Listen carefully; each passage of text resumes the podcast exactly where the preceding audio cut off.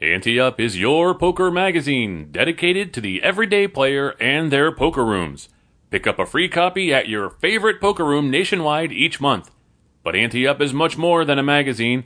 Visit anteupmagazine.com daily for breaking news and each week download our award-winning PokerCast. Join us on our action-packed poker cruises to exotic destinations. Ante Up, it's your poker magazine.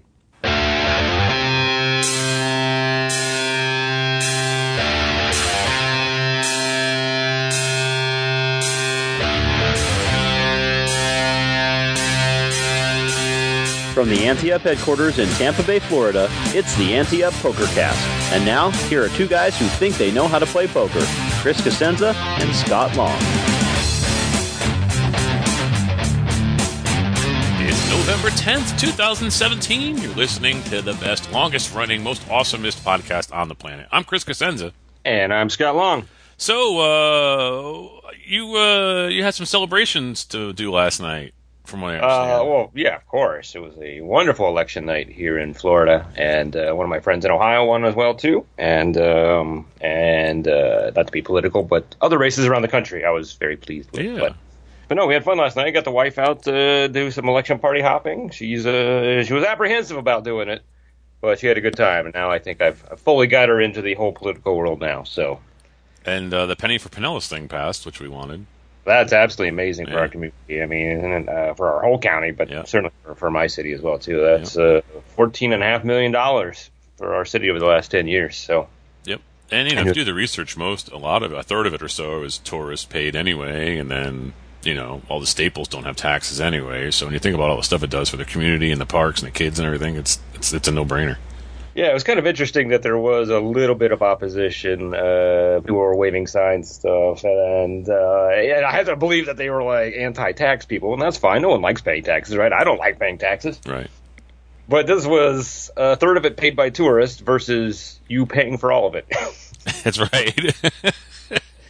doesn't quite seem to work out why you would, but anyhow, anyhow. anyway, that's not We can talk poker, but we were concerned you'd be hungover today for the show, so that's why we brought it up. Hungover unhappiness, thank you. Yay! But you're back home now. That's good too. Yeah, absolutely. Well, until tomorrow, Yeah. and, then, and then I'm home until the cruise. So, Yay! but yeah, so I, I just got back from uh, the wonderful Pearl River Resort out in Mississippi, where we had yet another successful uh, Ante Up Poker Tour series there. And uh, continue to do two a year out there, and always fun going out there. This one was even more fun for me because our, our our good friend and frequent cruise passenger, Big Joe Borden, actually drove 12 hours up there just to see me. Um, and then once he got there, he decided to play poker. yeah. And I thought that was really nice, you know, because who's going to drive 12 hours just to see me? And fortunately, it happened to be a casino, so he could he could uh, you know play poker while he got there too. But, Yeah. um, and very happy for him too. He uh, he cashed in the main event. I think he finished 25th or something like that. And uh, made just enough money to pay for his poker while he was. And I was egging him on to get in the last tournament. He still had a chance. He busted out of the main and still had time to get in the uh, the last tournament of the series. And I was like, hey, "There's your opportunity to pay completely for the trip, your hotel, your gas, and all that." And uh, I don't think he did, but but anyhow, it was it was fun seeing uh, him come up there, and uh, a lot of familiar faces up there. I mean, they get a lot of the same players up there every year, so I'm getting to know them as well too. Including the, the final table was full of people that I knew, so which was really interesting. But uh, Michael uh, Monahan, uh, speaking of somebody that was familiar, um, he was the chip leader going to day two and won the main event. So that's kind of hard to do to come in. You would think it'd be easy when you come in as a chip leader in day two, but I've almost never seen it happen. Yeah, I mean, uh, some people are gunning for you, and you still have to play almost perfect poker. I mean, you can't just you can't just sit back on your laurels. So it's it's not easy to do. And that's exactly what uh, one of the one of the uh, players I'll mention here a little later. He was uh, we thought he was going to be the chip leader going to day two because he he had a really good first flight. Uh, and I'm like, hey, that's good. And he's like, no, man, if that's a bullseye on your back. Yeah, rather than that to be the top. So yeah, it's very tough to actually um, uh, go wire to wire like that. But uh, Michael did it, and um, and what was really interesting about his win is uh, in the spring when we were up there for the uh, Pearl River uh, Spring uh, Ante Up event, he was the chip leader when they got to the final table there. And looked pretty dominant. And then I remember this so painfully, not as painfully as he remembers it. but, uh, really three brutal beats in a row where he had the best hand all in and the worst hand caught up, like three hands in a row. Knocked him out. Um, took you know a massive amount of chips out. He finished eighth, and then as soon as he got knocked out, everybody else did a seven seven way job. Oh. So, oh man, it's brutal. But uh, it did not happen to him this time. He actually played really, really solid and uh, didn't have uh, uh, very much bad luck at all at the final table, and uh, won. And um, it was fun interview. He's a quiet guy, um, and uh, he plays very methodically, and I was really impressed by that. So I, you know, I was, and in the interview afterwards, I was asking about that, and he's like, "Man, I used to play online poker all day long. like I, the beats I've seen there, I can't even describe." He's like, "There's literally nothing a player could do at the poker table now to put me on tilt because of that." I love that 'cause that's that's really the right attitude to have for poker, right? And- Yeah. and uh, you know, because people always talk about, hey, online's rigged. It's not rigged. It was just a lot. You play a lot, so you see a lot, and the people that can get past the oh, it's rigged, and just focus on, hey, this stuff happens. I need to be able to deal with it. Are the ones that are still successful now that without Black Friday. So, Yeah. uh, Yeah. very good example of it there. Um, and then uh, last year's champ, uh, Brian Wilson, uh, he won the main event, exactly same event last year. He came in second in chips this year. He was the one I was talking about. They didn't want the bullseye on him and uh, he was really, really gunning to uh, to win it two years in a row, and uh, got it all in with pocket sixes, and somebody woke up with pocket tens and knocked him out in six this year. But uh, that's a pretty good run Yeah. As well too. So Impressive. Very impressive. um, all right, so a couple other things uh, to talk about that I thought were interesting. So, uh, for folks that remember back when we previewed this on the show, we mentioned a new item, a new tournament they added this year was called the Double Up, and it was a midweek one. Midweek's always kind of tough there to get people in, so um, I really appreciate that uh, uh, Paul and Neil and Denise and everybody that put together that schedule, are real creative and trying to get people in. So, uh, and I thought this was a really interesting idea. And the idea was uh, when you cashed, and let's say you won hundred dollars, or not, maybe more than that. Uh, let's say you won five hundred dollars, right? hmm You had the option of either taking five hundred dollars in cold hard cash. It sounds like Monty Hall here now. uh, or behind door number two, um, no, uh, or you could take a thousand dollars in casino promotional chips. And uh, for folks that don't know what those are, they're essentially funny money chips, but you can use them at any of the table games. And then, uh, so let's say you play a hand of blackjack and you put one down and you win. They're going to pay you in real chips and then take the promotional chip so you can't use it again. So, um, so you know, you'll end up.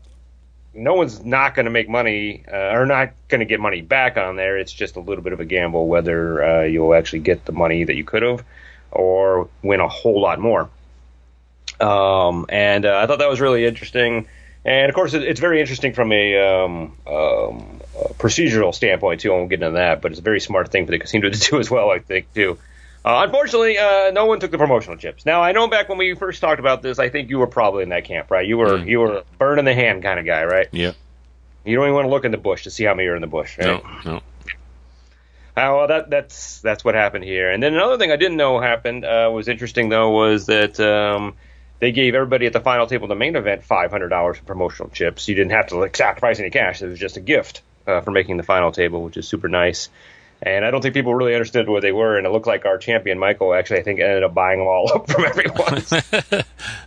so he ended up with five thousand dollars in uh, promotional chips there, uh, which was kind of interesting. But uh, it was disappointing to see nobody do it because I would have liked to follow and, and see how well they did and see whether they they made more money off of that than not. But you know, no one did it. But uh, but again, uh, we, we give credit for creativity, right? Well, I mean, the most interesting thing here was that your imitation of Monty Hall sounded just like you. It, it didn't sound like Monty Hall at all. All, all my impressions sound just like Yeah, I know. Or like your dad. I don't know. That, that's We- why I wear costumes because I had to make myself. That's right. Uh, you know, it's an interesting concept, and if you have gamblers at the final table instead of just pure poker players, you might see them take it up on it. Uh, and then I think Michael was smart buying them all up, um, because he Yeah, got pennies on the pennies on the pennies on the dollar Yeah, there. sure. He, I, I didn't hear the actual deal he made. I heard the discussion, but I didn't hear the actual deal he made. But I'm sure he he's smart enough to know that he uh, made a, a pretty good deal on it. So Yeah. And then, Uh, then you go gamble with those, and then Yeah. you know turn that into it's like a free roll almost for you, and then you know so that was pretty smart. So you probably made a bunch of money on that too. yeah, on top of the twenty five thousand Smart he guy. got for uh, winning after the uh, they did a little four way deal when they got down to four handed, but um, it was an interesting deal. They they wanted to guarantee everybody fifteen thousand at that point, which uh, would have given uh, fourth and third a little bump and taken just a little bit off of top, which I think was like thirty five or thirty seven, I think for Mhm. first. Um, but then they they they made it a little bit more confusing, so they ended up with fourth place ended up with like sixteen and a half thousand. So it was a really good deal for for that woman Dallas, uh, who had a great series too. She finished. Uh, uh, third in the first event, which was a hundred thousand guarantee, and did uh, got a, ma- made a, a nice little chunk of change on that, and then finished fourth in the in the main event too. So, um, but anyhow, uh, a couple other things. Uh, we, we mentioned Big Joe, right? So I had uh, uh, had a beer with him uh, the second night I got there, and uh, he satellited in to the main event. Um, and then busted on his first flight. And then he said, "Hey, I brought my 800 to buy in, so I'm going to buy in for another flight." And then, as I mentioned, he went in and ran it to 25th place, which is really cool. Um, but he played played a satellite, and uh, he's like, uh, "Scott, help me understand the story." So uh, now I'm going to ask you, Chris, to help me understand it because I think it's un-understandable. Okay. All right, so here's the deal. It's a main event satellite. Uh, eight people get uh, the $800 buy-in main event seats, right? Right. Uh, one player, the ninth, ninth finisher, gets 316. Um, and so they're down to nine left. So everybody gets something now, right? Mhm. Eight people get the seat. Uh, the next person that gets knocked out gets $316, right? At this point, the chip leader speaks up and says, "Hey, I never wanted to play the main event anyhow." Side note: Why are you doing it in a satellite? Yeah. to win a seat if you didn't want to be, right? And he's like, hey, if you guys give me 600, I'm done, I'm out, and you guys can have the seats. And uh, Joe said two players posed the deal, said no. Well, all right. So let me get this straight. So if he gets 600, he's essentially taking the 316, then asking the the remaining guys to put up the other uh, essentially $300. Yeah. So they have to all pay more money out of their pocket to get their seat that they're probably going to win anyway if they're not short stacked. So if you're like the main leader of this thing next to the chip leader himself, if you're like second and third place and you know you're going to get your seat, all you got to do is sit there and fall asleep. Ah, okay. Why would I want to spend another? What's three hundred divided by what is it? Eight, nine less, so eight. So All right. you're looking at almost forty bucks each. I'm saying to myself, why am I going to give you another forty to get my eight hundred dollar seat that I'm going to get anyway? So I can see two guys saying that. Okay.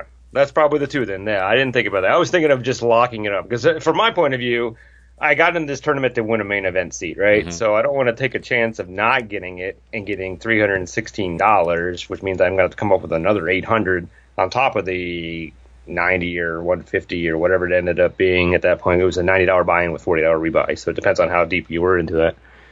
Um, so an extra thirty or forty bucks or whatever just to lock it up and be done uh, and guarantee me getting in that seems like a better deal. But uh, you know, I suppose you're right. If you were second or third and you're just in lockdown mode, um, Yeah. Well, I just figure the chip leader's got a million chips. You have nine hundred ninety thousand, and the two short stacks have fifty grand each. I'm going to give you fifty bucks, so forty bucks or whatever, so I can save my. I'm getting my seat anyway, so I would say, Yeah. why would I give you more money when I know I'm getting my seat? So I can see them doing that. Now, makes sense. might be somebody who doesn't have any money on him too. It's obviously the chip leader doesn't want to play. That doesn't mean that he won't play. Right. Seat right. So, and I don't know if the seat is transferable. I don't think it was there. I think. I think they did it like a lot of rooms do, where your first one is you have to play, and then you continue to do satellites, and if you win a second seat, then you get the cash for it. So obviously that would have been the case here because he would have just hung on and got his 800 instead of settling for 600, right? So, so yeah, I guess that wouldn't have worked. You wouldn't. Have, I was thinking maybe you could uh, get his seat on the cheap if you got knocked out. Um, So, hmm. yeah, right. uh, you know, and, sense and some people may not have the money. He might be like, "Hey, this is all I brought with me." You know, Yeah, I'm not going to go hit the ATM, pay a fee, get 60 bucks out of the ATM. You know what I mean? So there could be reasons. I mean, I don't think it's it's unexplained. Well, I'll tell you this though: if I am ninth in chips at this point, and it's safe to say in a satellite that you're probably on fumes if you're ninth in chips here, right? Right. the the satellites are not deep stacks. You're not. You're not. You don't have a hundred big blinds at the final table, right? right. I think I might be become the biggest salesman of the life at that point, trying to sell people on this deal. At that point, wouldn't you? Yeah, I mean, if you know you're getting 300 and you want to play in this thing bad enough, you might say, "Hey, I'd be willing to pay your share, the two your two share of 30 and 30, so I'll pay 90 of it and get my C for 800 and I'm making a $500 profit." So if I knew I was going to go out, you know, but if they're all kind of evenly, because that's what happens a lot in satellites too, is most of the guys are the same on chip stacks. So I don't know. I can definitely see situations why these guys would say no. I can also see situations where they're all like, it's a no brainer. Let's just get this taken care of. Maybe talk the guy down to like 500, Right. you know, or whatever. And then, you know, then you're only paying like 20 bucks or something. So, Well, I think the other sales pitch too is this guy, th- the chip leader thought he had a lot of leverage, and apparently realized quickly that he had no leverage. so I'm sure he won his seat. Uh, yeah, you know, actually, I didn't ask. I was so flummoxed by this question, which you answered so quickly, so you should have been there. And, and so that'll be interesting. All right, well, another interesting thing. This, this is something that, that that I just noticed at this tournament, but I've noticed at every tournament I go to. And I don't think we've ever asked for it, asked about it on the show or talked about it on the show. So I'm bringing it up now.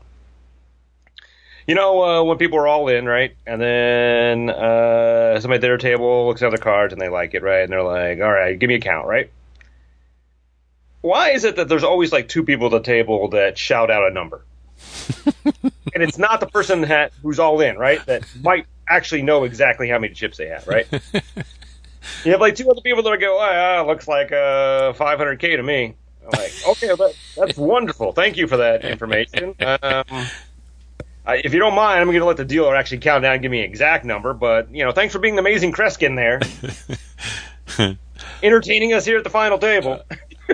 I think that uh, one, it's absolutely wrong. You should not be saying anything. Uh, but two, I think the reason they're doing it is because they're either impatient or they're just a know-it-all, captain of the table kind of guy who just has to tell you everything.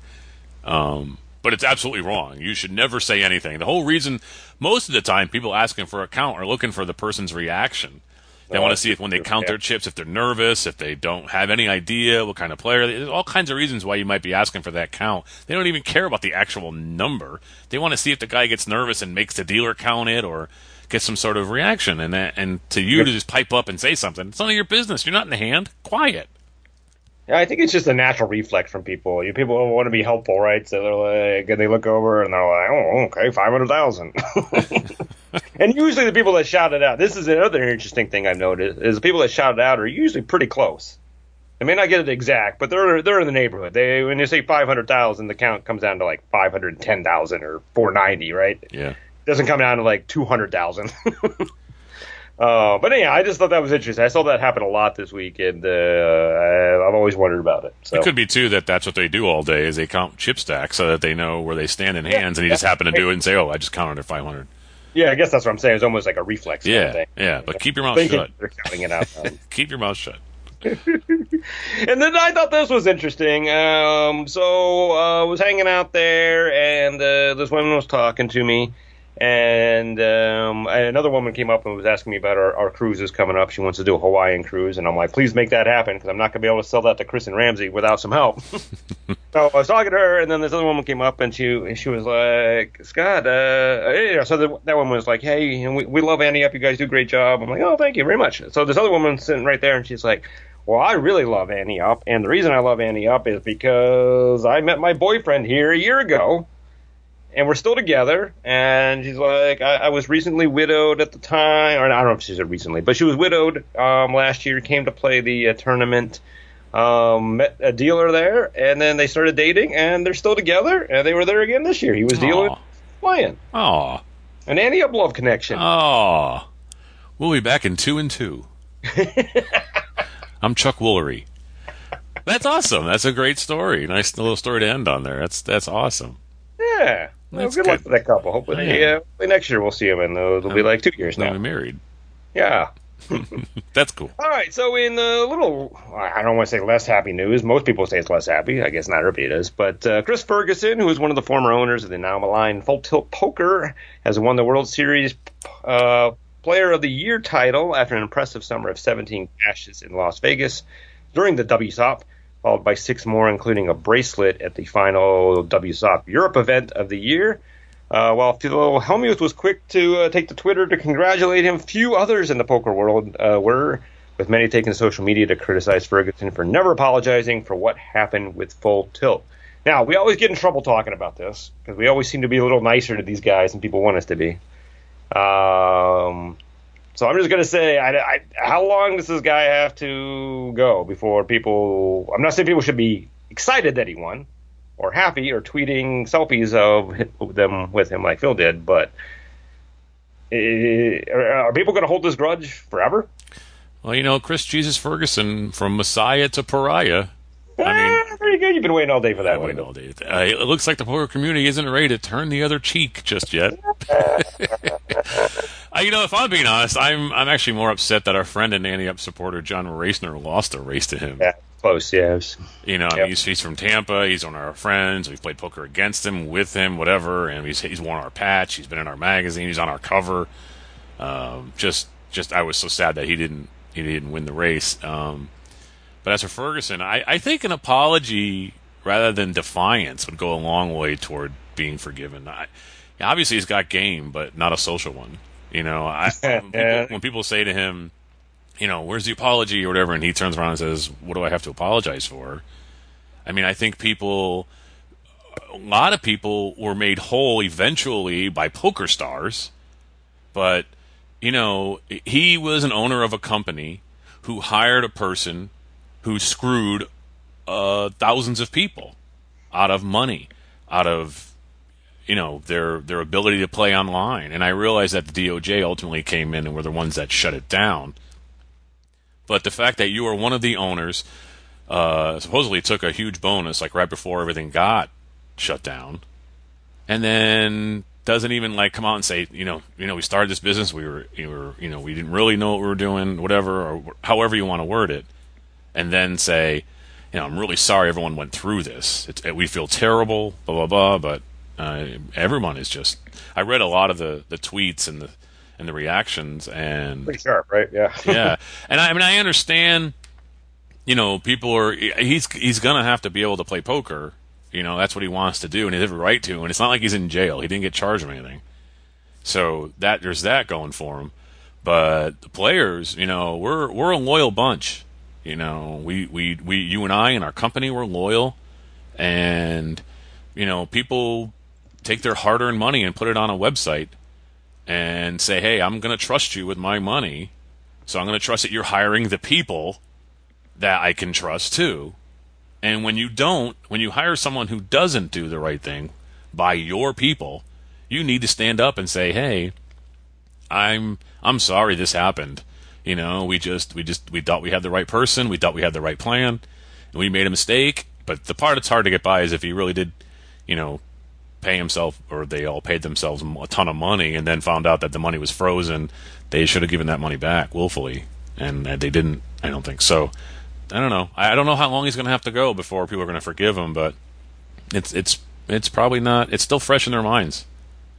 Yeah, I think that maybe the last point was was an important one for you to make because, uh, and again, I, I I have no affection for this guy any more than anybody else, and so I really don't care. Other than I, I just hate some of the tweets I thought were just like vicious. You know, like there are like we just saw this guy like mow down twenty some people in a church. Uh, yeah, probably a worse person. yeah. All right. Um, so let, let's save the like the, the really vitriolic tweets for for those idiots, um, and maybe a little less uh, vitriolic for uh, this one. But anyhow, it doesn't really matter to me either way. But what I think was interesting is you're right. I, I, uh, apology goes a long way, I think, and humility in these cases. Even if you I mean, obviously he's very defiant that he had no idea this was happening, right? Um, so he feels like, hey, I didn't know what was going on. I got bamboozled just like you guys did. Um, so I don't have anything to apologize for. Where, you know, a good PR consultant would be like, hey, swallow your pride a little bit and just understand the empathy. You show empathy. Yeah. Uh, was that they got hurt by this, even if you didn't know that might go a long way. But I would argue Howard Lederer did that. He actually went and tried to apologize. I mean, I know people didn't like how he apologized, but he tried and got vilified for trying to apologize. So it's I can understand maybe there's a little risk there on his part, saying, "Hey, you know, people already hate me. Now if I try to apologize, they're going to hate me more because of." Me trying to apologize. So I think that's what's kind of messed up. Obviously, the whole Full Tilt thing is much more messed up than anything else. But I think it does show something about our society now where even if you attempt to apologize, you get brutalized. And it leaves you almost no option. Now, I think right. it was. You could have just written a check and that might have made things a lot better. So I'm not arguing that, but there there should be some some compassion, some understanding for an apology, and not making it worse. Right? Well, I think people. I think the thing too is that when he was confronted, people said, "Where's the apology? When are you going to say you're sorry?" And then he said, "What do I have to apologize for?" That's the thing. It's defiance. Right.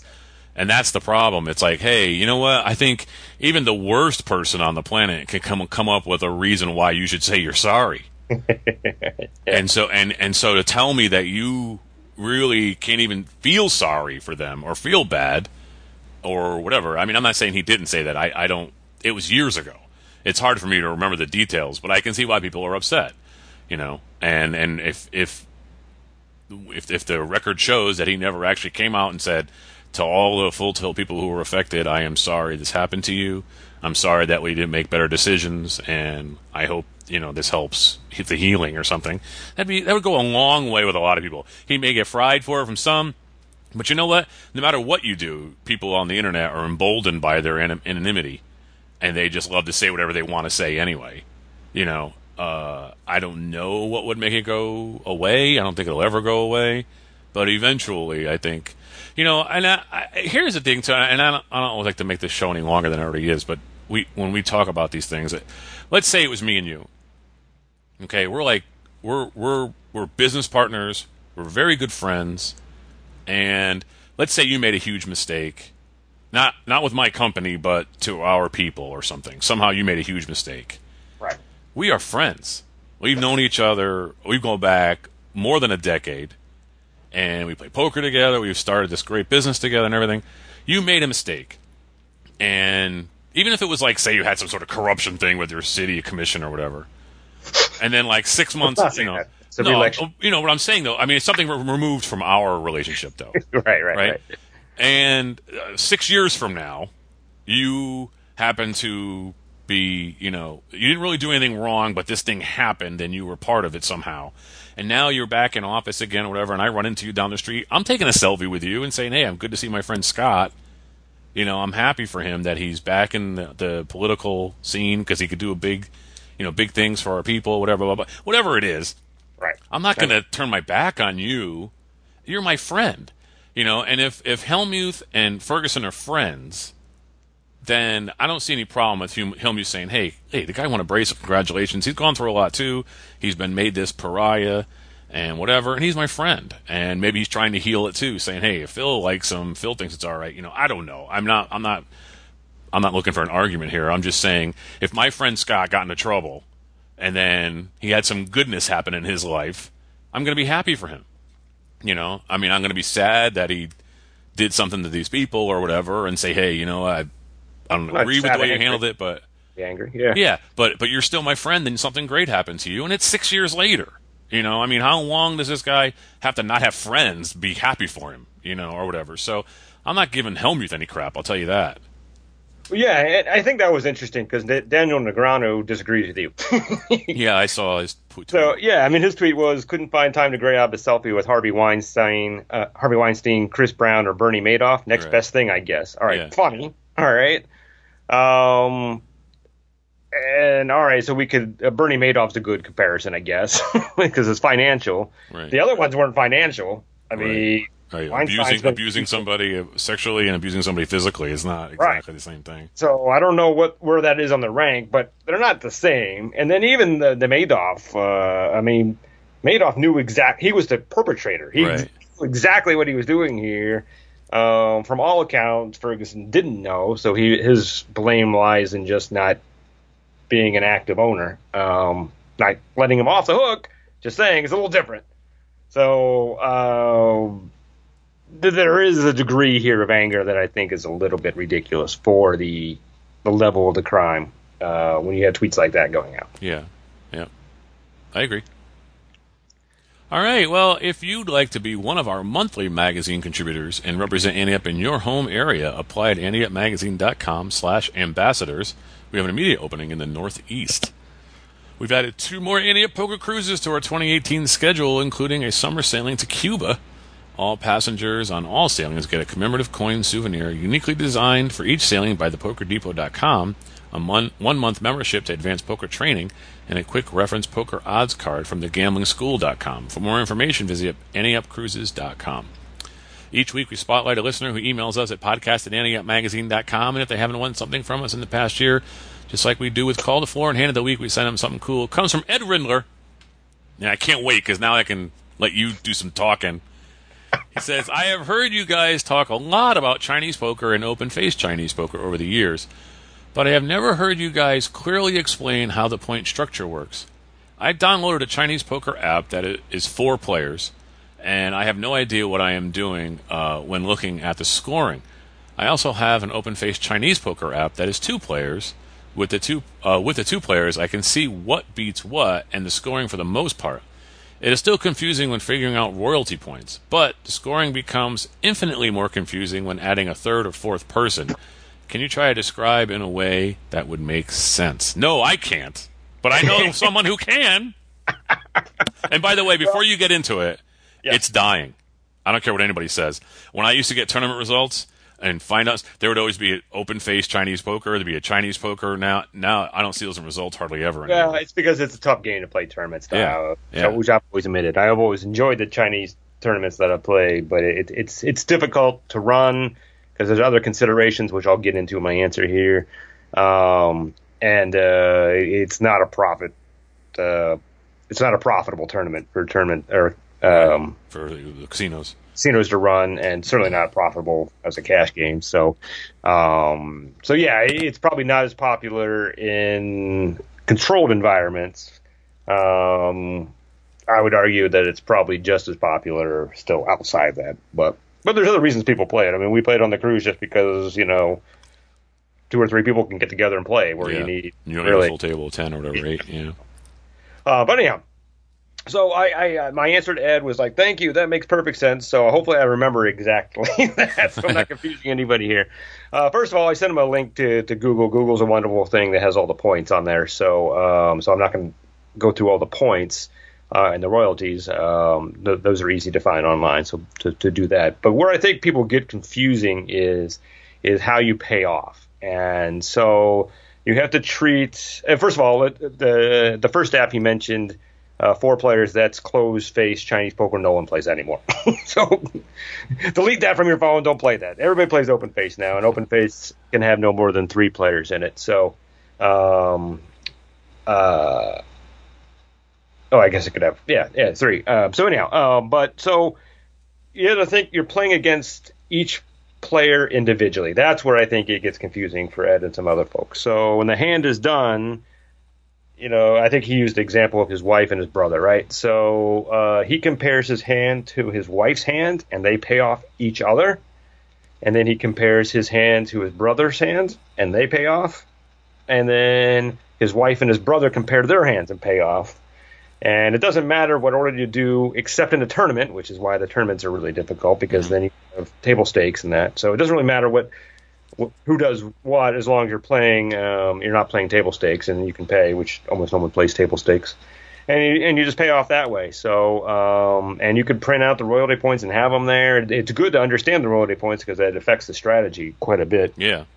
Um, and, and same with Fantasyland and those things. So those are important to understand. But I think it's just the paying off that confuses people because if you sit there and watch, I mean, we have people on the cruises that come over and watch us play, and they're like, "We can't, we'll never figure this out." and it's just because we we know it reflects, uh, you know, it's a reflex to us to pay off, and and and you have sometimes like all of us are paying off each other at the same time and just throwing chips left and right and because we know what we're doing so um but if you're actually at home trying to figure it out you want to be a little bit more careful about it but um but that, that's really it i think you know it's it's it's really i think it's a fun game it's it's I taught my wife in a like an hour, and she still plays it with her friend. And neither one of them are poker players, and they still play together when they when they travel together. Um, and invariably, when uh, they're traveling together, I get a, a message from her, "Hey, remind me of the scoring."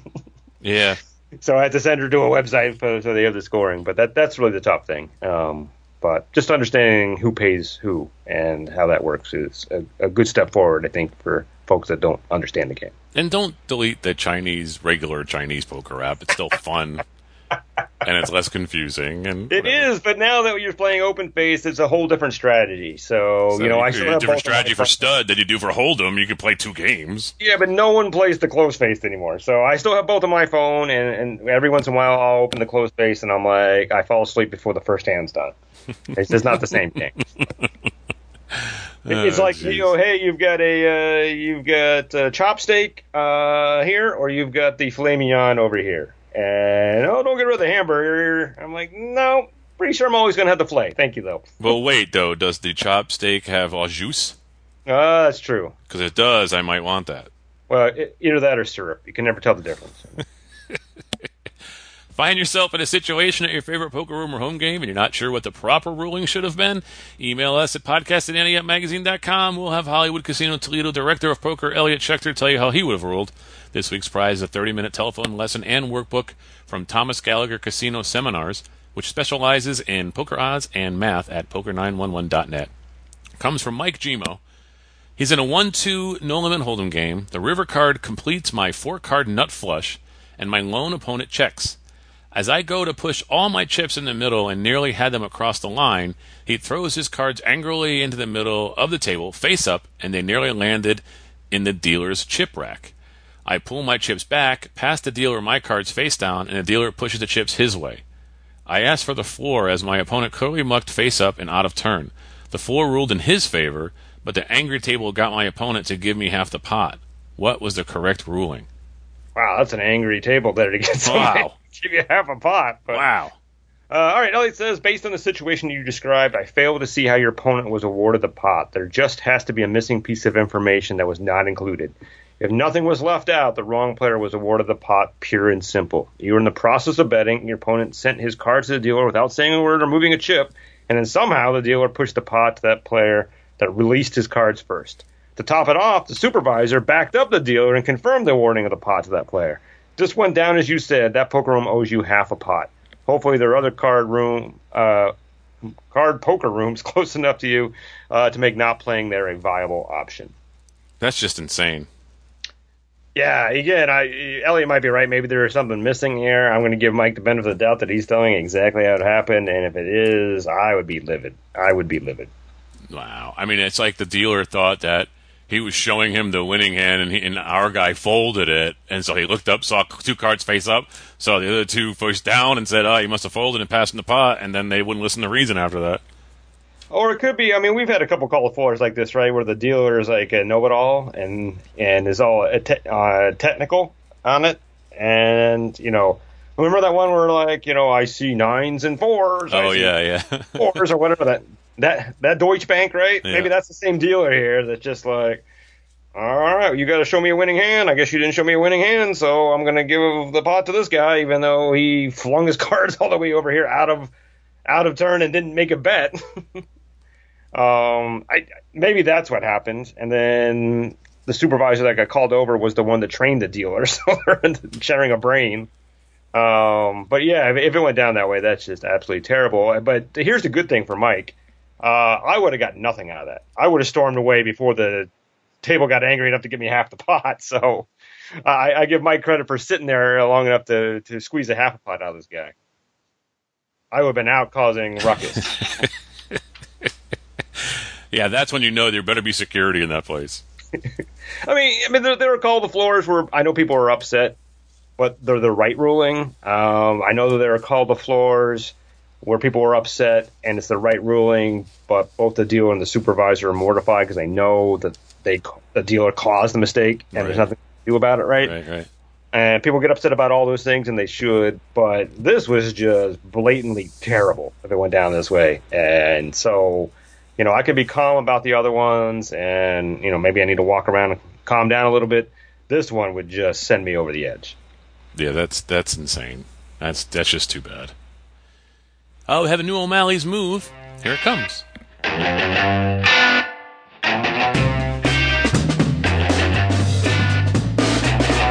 Hello, and welcome to another O'Malley's Move. I'm Malcolm O'Malley. This week we are seated in a $1 $2 no limit hold'em cash game. This is our home game, and it's a pretty friendly one.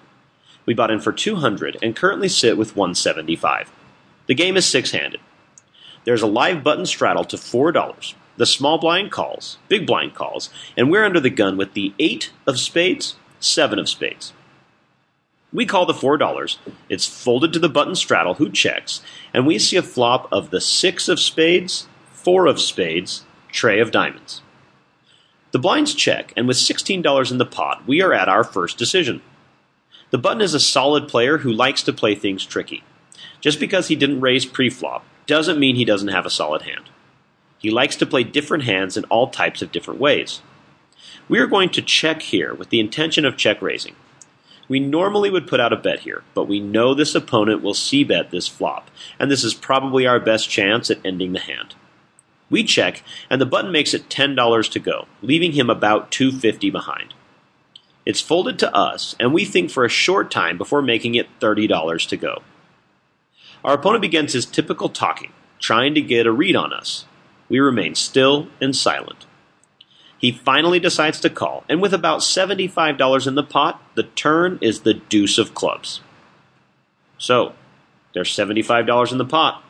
We've invested about 30 into this one and have roughly 140 behind. What's the move?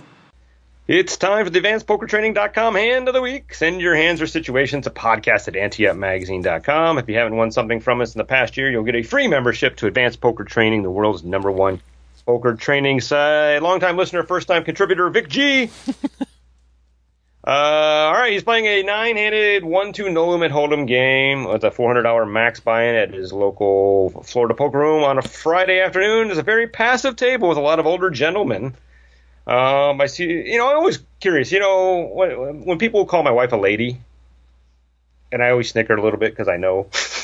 nice.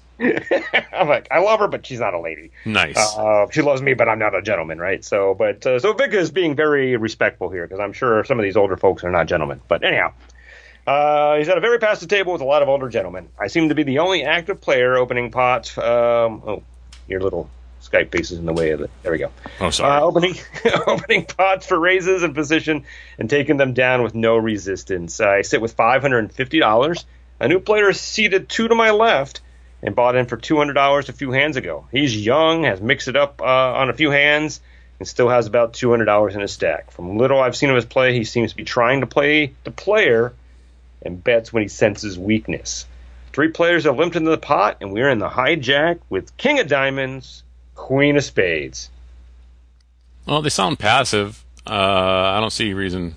Let's let's just raise, make it like twelve bucks or so, and and if uh, we take it down, we're good. If not, we're in the hijack. We'll probably have position after that with decent cards. I mean, I realize in big, big moments and stuff under the gun, king, queen, you're going to want to fold them because they're they're trap hands. You don't want to play the marriage there. But uh, in this case, in a cash game, and everyone's kind of passive, sure, why not? Let's let's make a raise. We're we're up a little bit and uh, and see what happens. Yeah, now I know people out there like Scott will never play king queen. He'll never raise with it this is a, situation where I'm going to raise with it because of the table, right? Yeah. You mentioned it's a passive table. Obviously, we have this one guy. Um, I'm, I'm assuming because he was described, he's going to end up being our villain here, so that's a little complicated. But um, but if there's a table where I can raise and take hands left and right, I'm going to raise with a very wide range. And even though this is a trap hand generally, I'm going to raise here. I've got three dead bets in the pot right now, plus the blinds behind me. That's a lot of money to take down with a with a hand like this that could get me in trouble. So I'm going to take a raise, and then be careful if you know if all of them come along. That's a different story. But uh, but I think it's a a high percentage play of picking up the the pot here with a raise here. Yeah, I think this young kid is. I'd raise. All right. Um, uh, Vic says again, I see no reason why a raise in position will not take down the pot right then and there. It's an it's an easy nine bucks. Yeah. I make it 13 to go. Our new young player on the button calls, and everyone else predictably folds. All right, so that was the one fly in the ointment, right? Yeah. Our young kid was after us, so and he's got position on us too, which Yeah. that might have affected my decision a little bit. Um, but he's new to the table, so you know we might as well take a shot at it now and figure out. And The other thing too, though, is if we hit our flop and we can pretend to be weak. He said the guy likes to sense weakness and bet, so maybe we can get him to bluff at something too. So yeah, true. Yeah. All right, with thirty dollar in the pot, if the break is accounted for, the flop is nine of hearts, five of clubs, tray of diamonds, and we are first to act. Well, I mean, we took control of the hand, and we usually just continue to bet. They don't know we have king queen. They don't know what we have. We could have not. We have tens for that's perfect. You know, I mean, we they don't know what we have. So our job is to continue as if, you know, we raise with a hand, and we don't need this flop. So I don't know. I'd bet. What's in about thirty? I guess half, fifteen. All right. Uh, yeah, this this flop doesn't seem like it would. Uh, we should be worried about at all. I mean, he could have pocket nines, but that's really the only thing he could have here that I'm worried about at all. So, as you said, we we took control. It's expected for us to bet, and I feel comfortable betting. So, Yeah. And then if we and if he calls or raises, you reassess. But you know, at this point, we got to represent what we're representing. So put some money out there and see what happens. I'm certainly and not if I'm, checking. him, if I'm him, I'm raising like 80% of the time here. I think because this is a board he knows is a board that probably missed us. We also, again, being the opponent, figured this is probably a board that missed us unless we have a high pocket pair, right? Right. Uh, so I'm going to raise just to find out just how strong we are, knowing that a lot of people at that point, if they did miss, will fold. So it's an interesting. It's the and this is funny because this morning I was watching our favorite friends episode, right? The the one where everybody finds out. Yeah. They don't know that I know that you know that you know. Yeah, right? yeah. Same thing here. It's the same betting. You know, uh, I, I don't. I think. I think he missed, so I'm going to bet. Well, I think you missed, so I'm going to raise you, and just see where it ends, right? So, but yeah, so knowing that, I mean, but that that's on our opponent. We can't predict that he's going to do that, so we're going to bet and find out what happens. So. Right. We can make a high percentage play here, and that's to bet. Uh, all right. Uh, Vic says I'm going to c bet 80% of the time, as it's likely my opponent also missed this ragged flop and will fold. I bet half the pot, $15, and my opponent quickly calls. So he doesn't believe us, but doesn't believe us enough to raise us. All right. Well, now we gotta we gotta hope we get hit on the turn or or whatever. But uh, yeah, I mean he calls, so it's not like he's going for a draw. We got nine five three rainbow, so he doesn't believe us and he's floating, which he could be doing, or maybe he has a nine. Yep, that's true. Um, all right, with 58 in the pot, uh, the turn is the Queen of Diamonds. So our board is Nine of Hearts, Five of Clubs, Trey of Diamonds, Queen of Diamonds. So we now have top pair and our first act again. Ringo, Rango, Rongo. That's Ricky Tiki Tappy. Oh, bingo, bango, bongo. I, I was getting them confused. Well, this is a sweet card for us because if they didn't believe us, now we've actually hit the card with second kicker. You know what I mean? Second best kicker. This is a sweet card for us. Um, I mean, I would just continue my my normal. Hey, I was taking the lead. I had the lead, and I'm still in the lead. And now I've hit the top pair with a really good kicker. Unless this guy's got a set, no, there's no way I put him on kings or aces. So Could have Ace Queen. That's the only thing too. But I'm not worried enough not to bet. yeah, yeah, the likelihood of two outer hitting for us on the turn is is less of a concern. So I don't know. I'll bet. What's in the pot? Fifty-eight. 58. Yep. I bet half before. I bet a little more than half because of the, uh, you know, almost two thirds or whatever. So I don't know, forty maybe. Yeah, I kind of like that. Um, I was going to do 32, but then I thought about your and you're right um, that we need to, to up it a little bit. And uh, looks like Vic was uh, had the same thought. He says I have the lead in the hand, and, and there's no reason to give it up now. I bet thirty-five dollars, a little more than half the pot. My opponent thinks for a bit before raising the ninety. Oof. Fifty-five more for us to call, and he has seventy behind. What do we do now? All right, so he called our raise. I don't know. Um, if he has a queen, the only queen we're losing to is ace queen. Uh, I feel like he doesn't believe us. I feel like he might have just been floating. Um, if he hit the nine, I don't know. I think maybe he raises us after that flop bet instead of now when the board gets better. If he had two blanks like ace queen, why would he have called our bet? Why would he just say, "Oh, I called your raise, I missed. Um, I'm not going to call a bet now to to hit ace queen." Or you know, it's not like it's a limit poker where it's one small bet. We're talking a decent sized bet here. So the only thing I can think of is that he hit the nine, didn't believe us, or he was floating us and still doesn't believe us. Now he's trying to raise us off. So I don't think I'm going anywhere. I think I'm calling. Yeah, it's uh, we also at the beginning he described the player as the type that plays the player, right? Yeah. So I don't that was foreshadowing, which you are always worried about. You know, we want people to give us the much as much information on the hands as possible, but sometimes it seems like it's foreshadowing, right? Yeah. So if that's the case and he's playing us, then you know we talked about how I would have raised. If I was him, I would have raised the flop. But you're right. Maybe it's better to float and then now raise the turn. So he could be still on air here, and we got a we have um, obviously a made hand finally. Um, and even if he has something like Queen Nine, which again I think if he had that he would have raised definitely would have raised this in the flop, right? But Yeah. But even at that, we still have the out to the king to to improve. Plus, Um, Queen Nine is a Queen Nine really call a raise? I don't care. I guess you're on the button. Maybe you're just playing the player. If you're playing the player, then what are you raising for with Queen Nine? Just right, call it's very unlikely, I think. Because again, Yeah. if you have Queen Nine, you have to raise that flop, I think. But you know, but And if not, why, why, then why not just call the turn notch? You've made queens up, top two.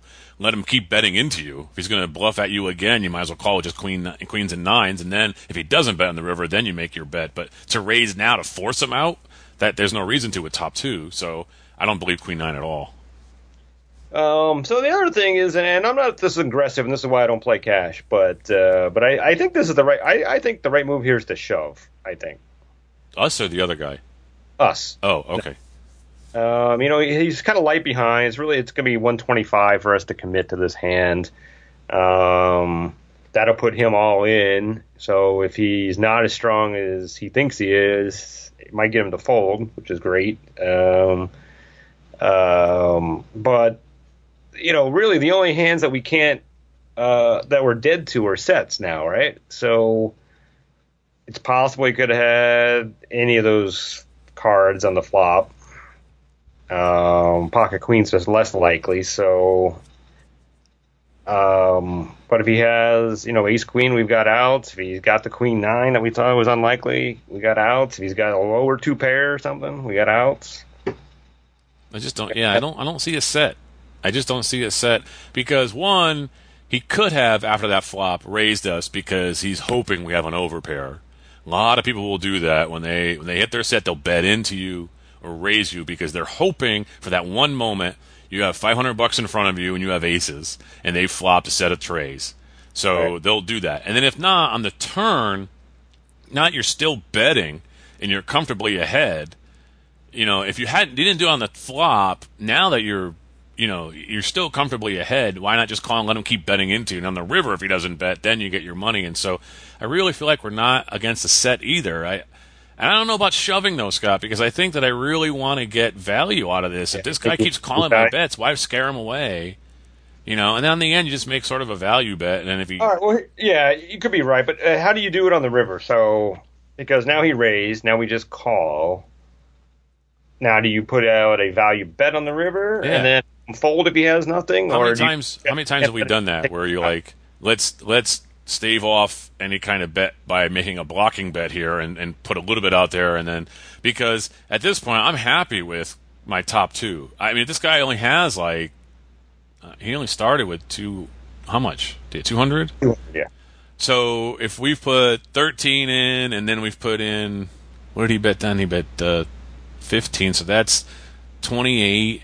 And then now he's raised to 90, so he's only got like 70 left. So if I put in a bet that's smallish, you know, he's either going to call because he's got something he likes, he's going to fold, or he's going to shove. And there's no way I'm folding for a shove, so he wouldn't shove to bluff us.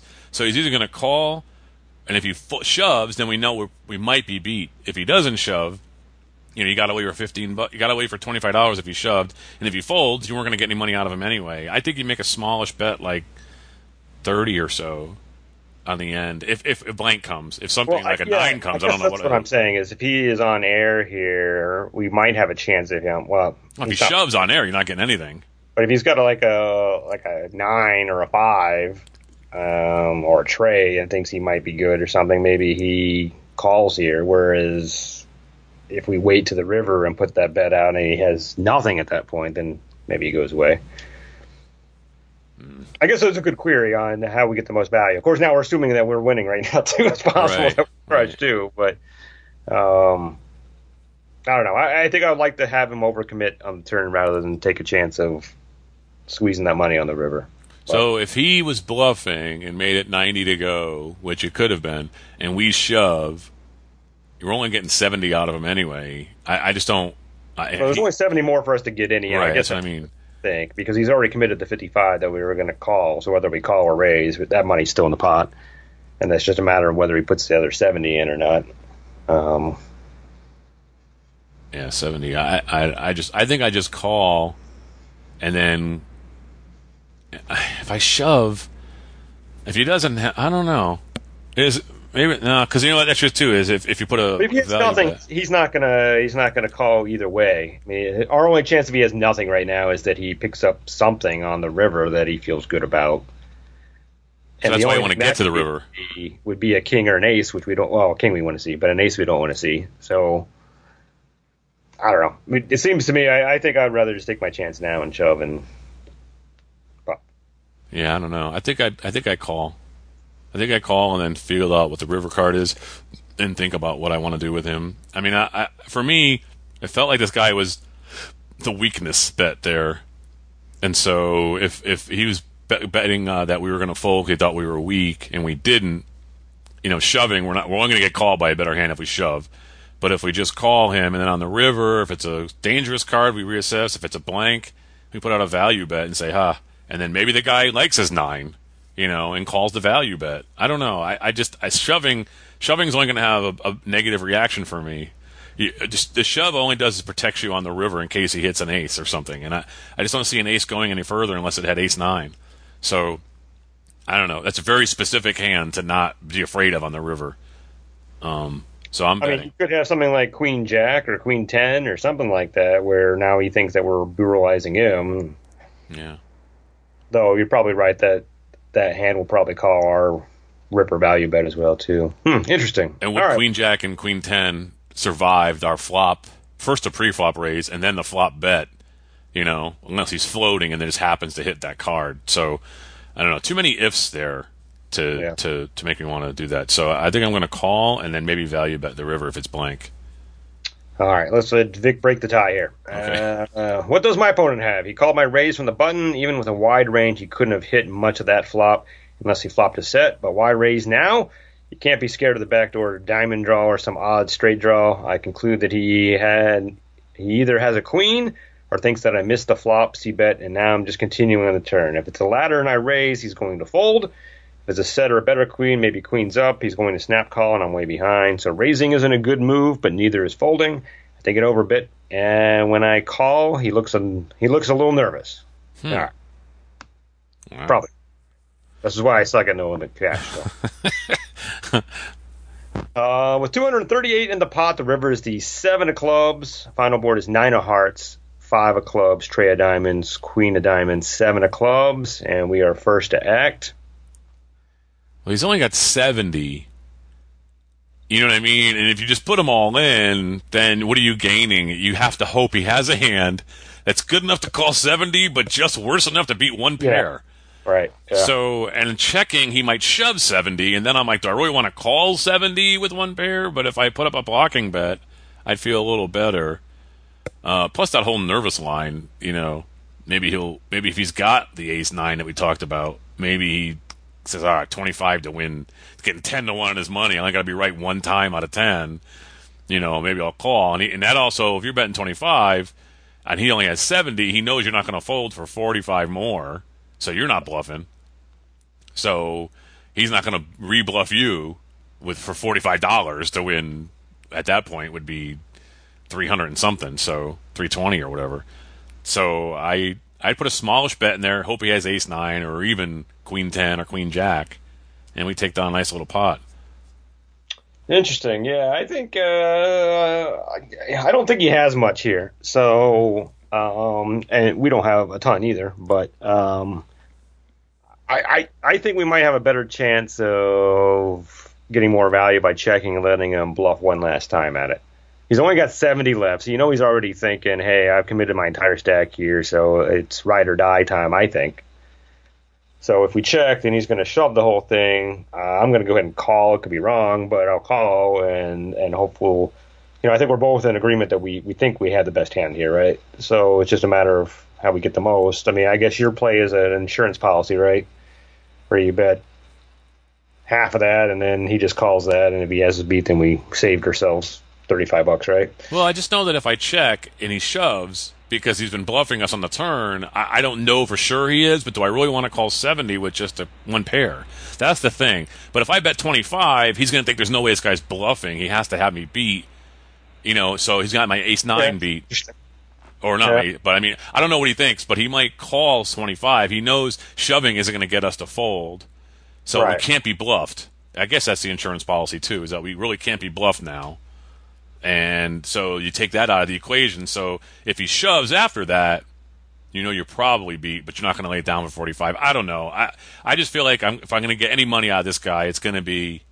I don't think he's going to bluff. I don't think he thinks we can fold for seventy dollars for with two thirty something two forty in the pot or whatever. So I, I don't think I don't think this guy is going to shove on us, but he might. He might be desperate and shove. I just don't know if I want to call seventy for just a pair of queens. I, Right. I, I think this is a Jack Nicholson moment. I, I think this guy wants the shove. I think he just he hates my you know his girly white uniform and he wants to shove on me because he's just that type of player. So I don't know. I maybe I'm being too reckless here, but that's why I think I want to check and let him go all uh, John McClane on me and then uh, let me pop him. So right, well, I'm going to be bet. I'm going to bet like uh, thirty bucks, twenty five, something like that. I'm going to bet somewhere around there, just to try to get him to say, "All right, you know, I give up," or I can call with my nine ten. All right. Uh, Vic says if I check, I suspect he'll shove. Do I want to call seventy dollars with top pair and a king kicker? Jeez. He looked nervous when I called his raise on the turn, so maybe it was a bluff and he's going to give up and check back the river. But maybe he has a smaller queen or even a hand like ace nine or ten nine suited, where a flop top pair. A value bet might be in order. I decided a small twenty five dollar bet might be best. You guys share a brain. That's really scary. Yeah, this whole hand. This is crazy because I'm always way off with him. Uh, he'll fold his bluff since he's only got seventy dollars behind. The extra forty-five isn't enough to get him, uh, get me to fold if he shoves. Maybe it's kind of a blocker bet in case he has ace queen. He doesn't look too happy, but gives me a call anyway. I table my hand, and he gives his cards one last look before tossing them in the muck. As we rake in a two hundred eighty-eight dollar bet or pot, I can only assume that he had a nine or a weaker queen. Wow, we got the call too. Yeah, it was crazy when you think about every street. I was pretty much right around what he was doing. This is crazy.